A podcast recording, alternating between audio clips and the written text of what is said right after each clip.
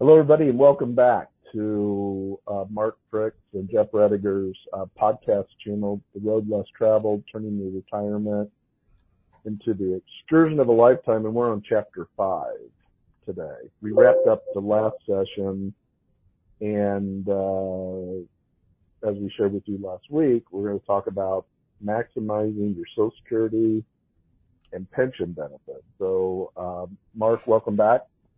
Hey, great to be back, Jeff. Hope you had a good week. I did. Uh, very quick. Seems like we were here yesterday. So uh, good information last week, and this is an important subject, and I want to dive right in because uh, we have some ground to cover here. But um, you know, conventional wisdom. Um, you know, one of the questions that's been it leads off chapter five of your book is does it matter when you start taking social security benefits? And i've seen a lot of literature articles and conventional wisdom that says everybody should wait till 70 can we start the the maximization conversation by addressing that? Yeah yeah please. Uh, social security? Yeah because um you know uh, I was talking about this the other day on my radio show about how, you know, you, you pull up these articles and nine out of 10 of them say, you know, wait till 70. And, and, and what you have to remember is, is that, um, uh, you know, whenever you read an article, these articles are designed, um, for a mass audience. So the more people they can drag in, the better. And so they give this very generic information to get you to read the article. And, um, you know, if, if somebody's interested in mass planning, uh, then that's fine. But that would be like, you know, your only doctor being, um, uh, what, what's the doctor on TV? Dr. Uh, Oz. You know, hey, who's your doctor? Dr. Oz. I watch his show and get all my advice from him. I never go to a regular doctor. Well, that's fine. You know, uh, good luck with Dr. Phil. I use Dr. Phil. well, that's, that's more the mental side, right?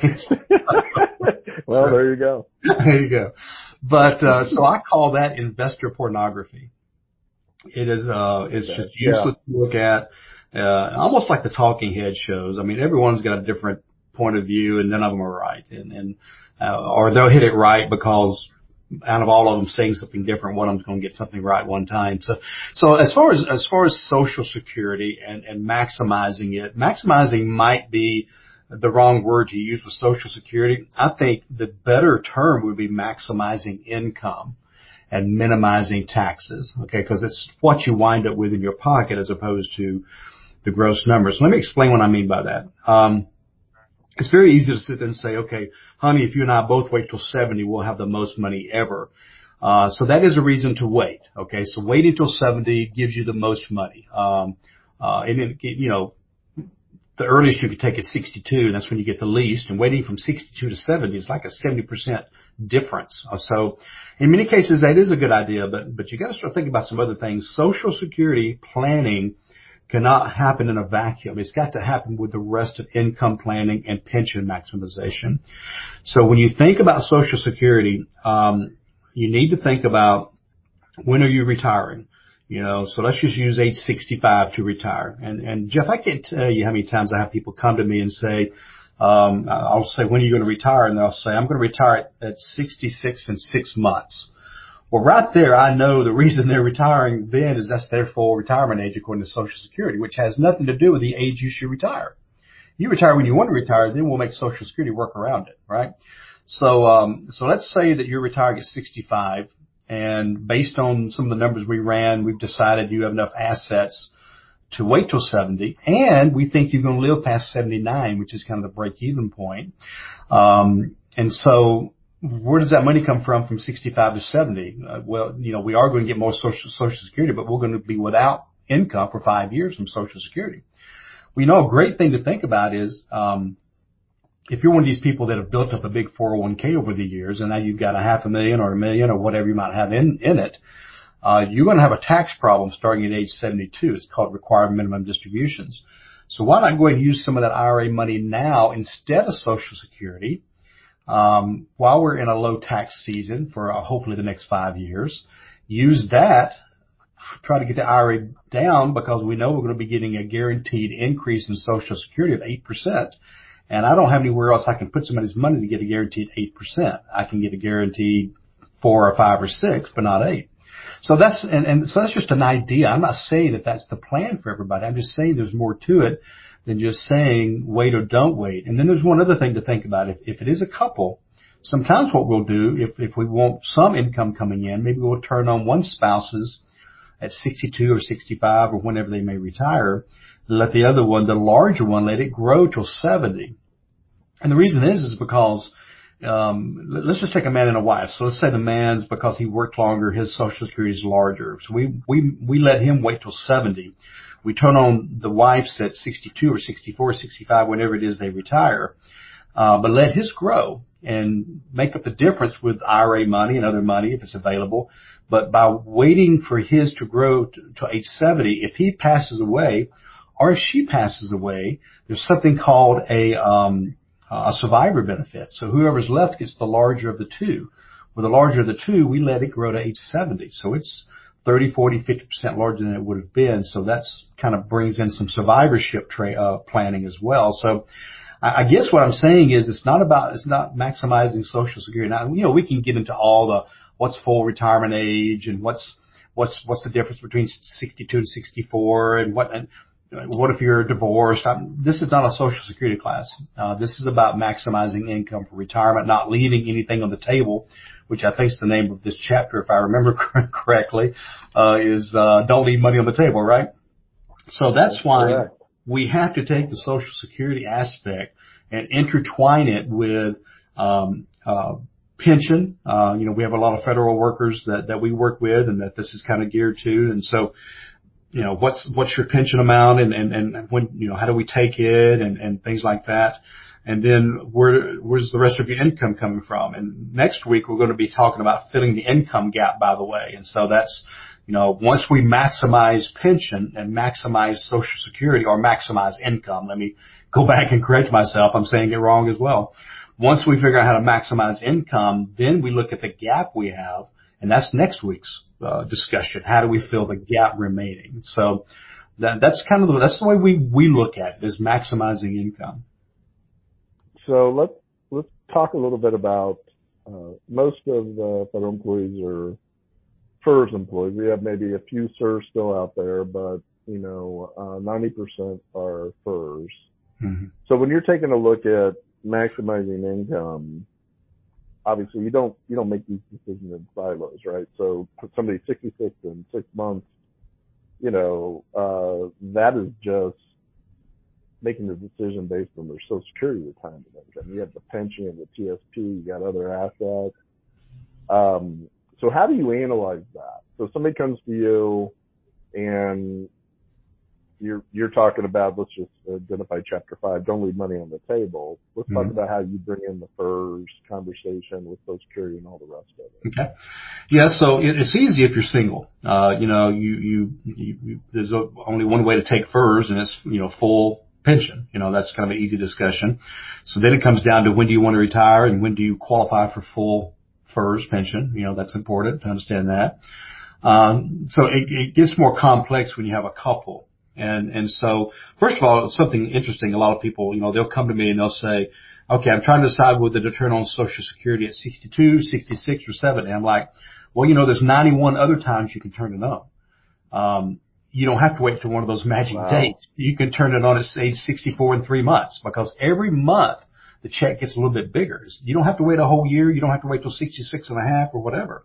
So first of all, there's that whole thing there. Don't, don't, just because they give you three numbers on your statement doesn't mean that's your three choices. You have 94 times you can turn it on. Um, so that's important. And then, you know, I, I guess the most important date is when do you want to retire? You know, what, what is your target date? And they usually have an idea. I, I want to retire at the end of the year of 2021. So now we have a target date. Now we can start looking at what is our social security at that age? What is it if we increase it? We do have social security software. We have income planning software, but uh, we've also got software we, we've created on our own that kind of pulls it all together and it's, it's not something that most of the people have because we, we developed it over the last 12 years. And, and so one of the considerations with a couple is I've already mentioned one thing, you know, maybe making, making one wait and one not wait or whatever. But uh, when you start bringing FERS pension into it, this this is really any pension. One of the things we want to do is make it as large as possible. So step one is, is, uh, of course, waiting to a full pension that, that, you know, that you have uh, qualified for. Because if you take it one year early, every year early you take it is a 5% reduction in, in, in, in income from FERS. Now there are special circumstances. So I'm not saying this is etched in stone, but primarily you try, want to try to wait to a full pension, uh, qualification. Uh, so the other thing you want to look at is this, um, is, um, if you're married and, and your spouse, um, is not a federal government worker, um, one of the key considerations is, is health insurance. Because, you know, as you, as you know, Jeff, um, the uh, minimum retirement age is a, an average of around 56 years old if you've got enough years in, right? So we've got a lot of FERS people that are retired between 56 and 62 is a very uh, hot point in between there. So if you're 60 and your spouse is 60 as well, um, you've got you're taken care of on health insurance because your FEHB with the government uh, will carry you to 65 in Medicare. Uh, so do you want your spouse on there? Well, probably so. You don't want to come out of pocket with uh, a health insurance premium of six to six hundred to a thousand bucks a month, probably.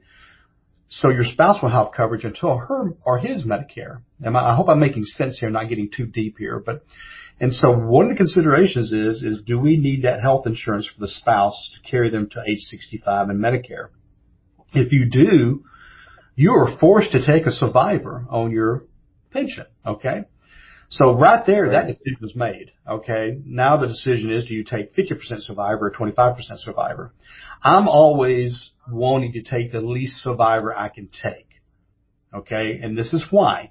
Uh, so, so let's say the spouse is already on Medicare, so you don't have to worry about their health insurance. So you can take a zero survivor because if you take a survivor, as most, you know, a lot of federal workers realize this, a 50% survivor, which means they're going to get half of your pension if you happen to die first, okay, then you're going to pay the government 10% every month of your check to pay for that survivor. Okay? So instead of getting 2000 a month, you're getting 1800 a month. Well, that's $2,400 a year you're giving up. And over a 20 year period, you're talking about 240,000 or is it double that? I don't know. I, I, I can't do math. Okay. So 24. Well, you asked me about math. You know, I'm not answering any more math questions on this.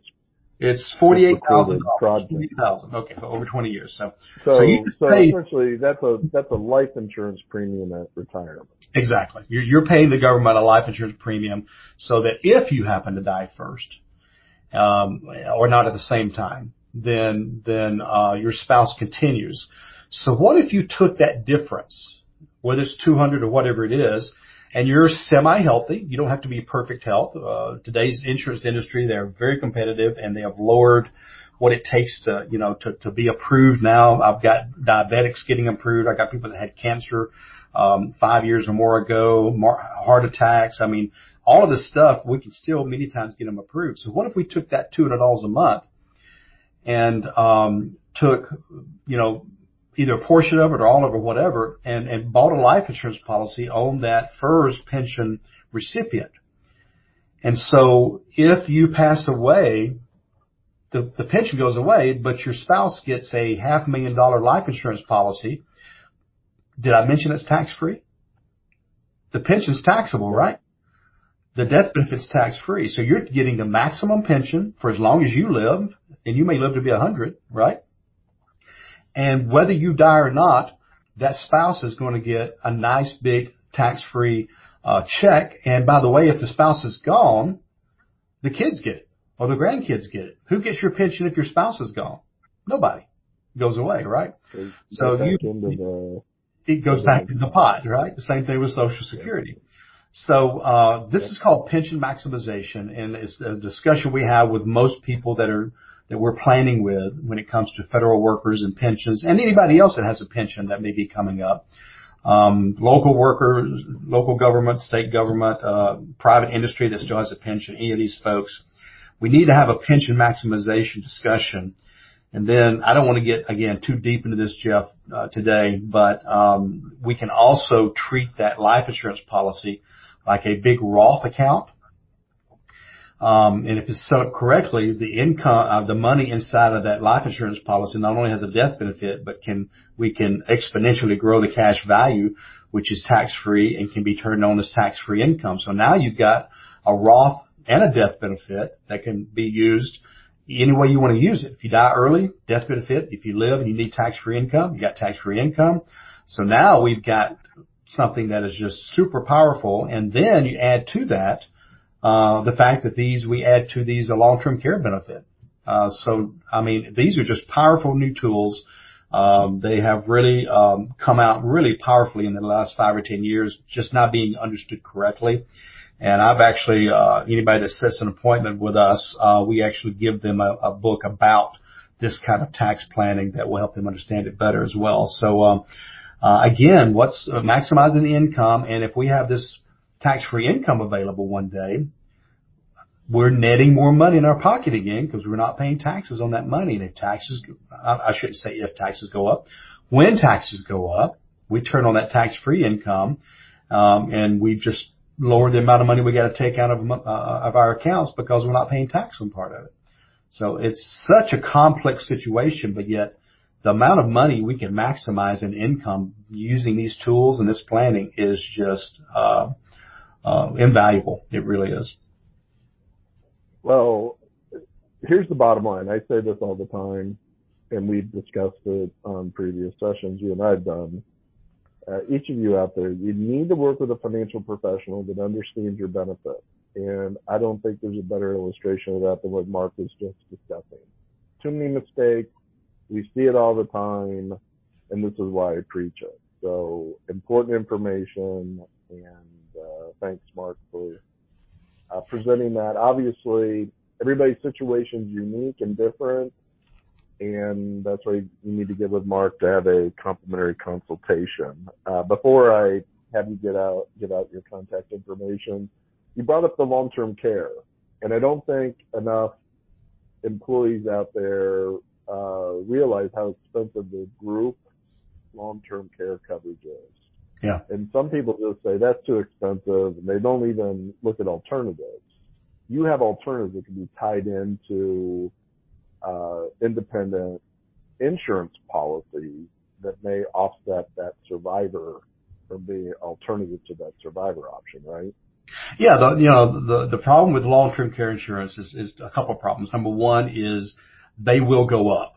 There's nothing in that policy that says that you're locked into the price and it will go up. They've been going up over the last 10 or 12 years. So you're used to spending 5,000 a year and suddenly it's uh, 8,000 a year and then you drop it and you've wasted all those years. The other problem is, is any money you put into that policy, if you don't use it, you never get it back. Whereas these new policies, these, these asset-based long-term care policies, the money inside of it is yours if you don't use the long-term care. So uh, again, there are alternatives. And see, Jeff, this is the, this is the bottom line. Once you make a decision on most of these items, you're locked in. Uh, whether it be Social Security, whether it be your pension, any of these things. Um, and so you better get it right the first time. You're not going to get a do-over. Um, no. so that's, that is why it's so important to work with not only a professional that understands federal benefits, but also that's a fiduciary, uh, that's required by law to act in the best interest of whoever they're working with. Uh, so that's two key questions. If you're working with somebody and they're investing money for you, but they don't, they're not a federal expert and you're a federal employee or they don't understand social security planning or income planning or estate planning or tax planning or, I mean, I can go on healthcare planning, long-term care planning. If they don't understand that, then they're not a retirement planner. They're an investment advisor or a broker or a financial salesperson. So it might be time to grow up with your money and, and use somebody that um, is more advanced as your situation has advanced as you near retirement. So. It's very important information. And I think what we see with federal employees uh, particularly is that all of these decisions are now um, coming upon them in a very short period of time. Yeah. yeah. So, you know, you, you work your career, you build, and now all of a sudden you're making all these decisions in a relatively short period of time, and that's where the mistakes come in. So that's why Mark and his team are there. That's why we're here. So, uh, Mark, um, for those listening in today, how do they get a hold of you? Well, a great place to start would be our website, uh, masterplanretire.com. Kind of easy to remember. Masterplanretire.com, all one word. Um, we, um, you know, you, go there, you can find our contact information, and actually on the very first page is a little green button. If you press it, it goes directly to my calendar. Uh, we do offer a, uh, complimentary consultations. It's a time uh, for 30 or 45 minutes via phone or via the web where you just ask questions and you just, you know, tell me your situation. I'll tell you some things I'm thinking about and what you need to look out for. And then if it leads up to it, uh, we have complimentary reports we can run, anywhere from six to 10 reports that we can run to illustrate where you're at and where you need to be and where the risks are. Uh, so that's complimentary. My book is complimentary, The Road Less Travel that we are discussing today. Also, like I said, there's a tax book I would be glad to give you as well. We just think that, that these are valuable resources. The tax book, by the way, I did not write. I did have the opportunity to write the forward on it. Uh, but a, a great book by a colleague that um, is just as important. So that's all stuff you get, um, uh, you know, by just scheduling and uh, having an appointment with us. Um, Jeff, as you know, um, I do 12 to 15 initial consultations a week we only pick up two or three clients a month from those because we want to make sure it's a good fit. You know, sometimes we just help them on the phone and they're good to go or, or maybe they're not quite ready for us or maybe we got their questions answered and they'll call us back next year when they're closer, you know, whatever, right? But, but we just want to help people. I will never turn down an initial consultation. If I can answer questions, uh, I get thank you letters all the time. Thank you for the information you shared and, and, you know, it really makes, I got one today. Uh, it just, it, makes us feel really good because, uh, it's not just about can we get a client. It's, it's who can we help. We're on a mission to educate, uh, and to guide, uh, all retirees and then of course definitely federal workers. So masterplanretire.com. Uh, and I think they can also find us through, through your website as well, Jeff. Is that correct?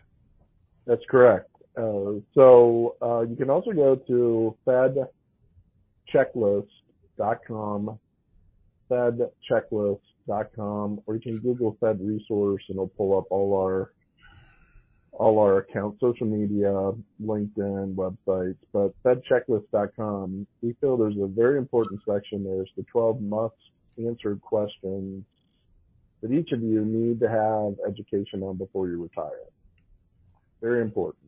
12 must ask questions for federal employees. There's also a a nice workbook and budget that you can download um, in preparation, for example, with the Medium Marks team. You can post questions on there um, that we will get to Mark and his team, and you can also uh, call us on their toll-free number there. So, uh, all right, great session today. And uh, you mentioned at the start of this broadcast next week session so let's remind everybody what we we will be covering in chapter six before we close out. Yeah, uh, next uh, next week we're going to be talking about what if I need more money. So this is the income gap we mentioned. You know, above Social Security, above your uh, FERS pension or whatever else you might have. Um, the vast majority of people that come to see us need more than that in retirement. And so there are some tools that work really horribly for filling that income right. gap and some that work great for filling the income gap. And so you need to plan on what tool. It's the old story, and maybe I should say I'll save it for next week. It's the story of uh, uh, I've got the wrong shovel. Uh, so I will remind me to tell that story next week, Joe. So. Oh, I won't forget that one. I'll make a note of it. All right. Yeah. Um, so math and memory. Just right? Math. yeah. Uh, for those of those caught previous episodes, they know those your stories are quite entertaining. so um, we'll uh, kind of tease everybody with that. So all right, everybody, look for the the next episode to be uploaded uh, within the next week. And thank you very much. Go check out our site. Get in contact with us. The consultation's free and everybody should be planning. We're in a crazy world and things are changing rapidly, so you have to understand where you're at. And thanks again, Mark. Appreciate it. Thank you, Jeff. I look forward to next week.